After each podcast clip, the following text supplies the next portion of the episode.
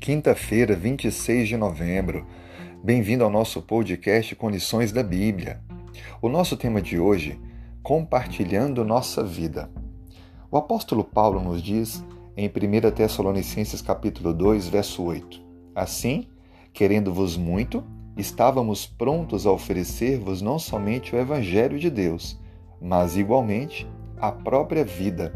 Por isso que nos tornastes que vos tornastes muito amados de nós.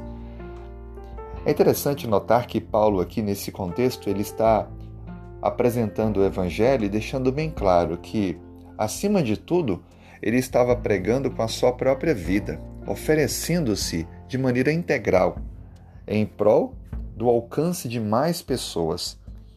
Já parou para pensar que aquilo que nós falamos não tem tanto poder com aquilo que nós vivemos? De fato, há na sociedade hoje uma incoerência entre o discurso e a prática. As pessoas têm um discurso diferente daquilo que fazem de fato. Como cristãos, isso se torna ainda mais forte. Não podemos dizer para as pessoas algo que cremos se não estamos vivendo de fato essa convicção de fé em nossas escolhas diárias. Assim, precisamos rever alguns conceitos. Será que o amor ao próximo de fato é vivenciado por mim no dia a dia?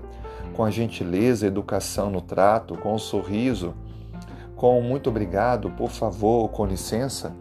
Será que somos abertos a ajudar a quem precisa? Gestos de carinho e amor que manifestam uma preocupação e a vontade de demonstrar interesse pelo outro? Às vezes queremos chamar a atenção das pessoas para nos acompanharem no estudo da Bíblia, virem à igreja ou assistirem algum sermão, mas será que estamos de fato nos importando com elas em levá-las o evangelho através da nossa vida? Por isso que esse texto ele vem num momento bem importante.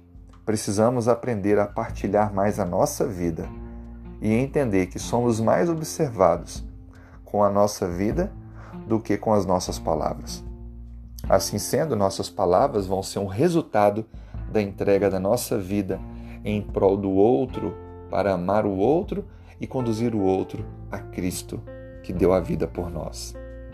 Decida hoje fazer o seu melhor, fazer tudo com amor, dedicar-se ao máximo e deixar Cristo brilhar em sua vida para iluminar a vida do próximo. Que Deus te abençoe. Tenha um ótimo dia.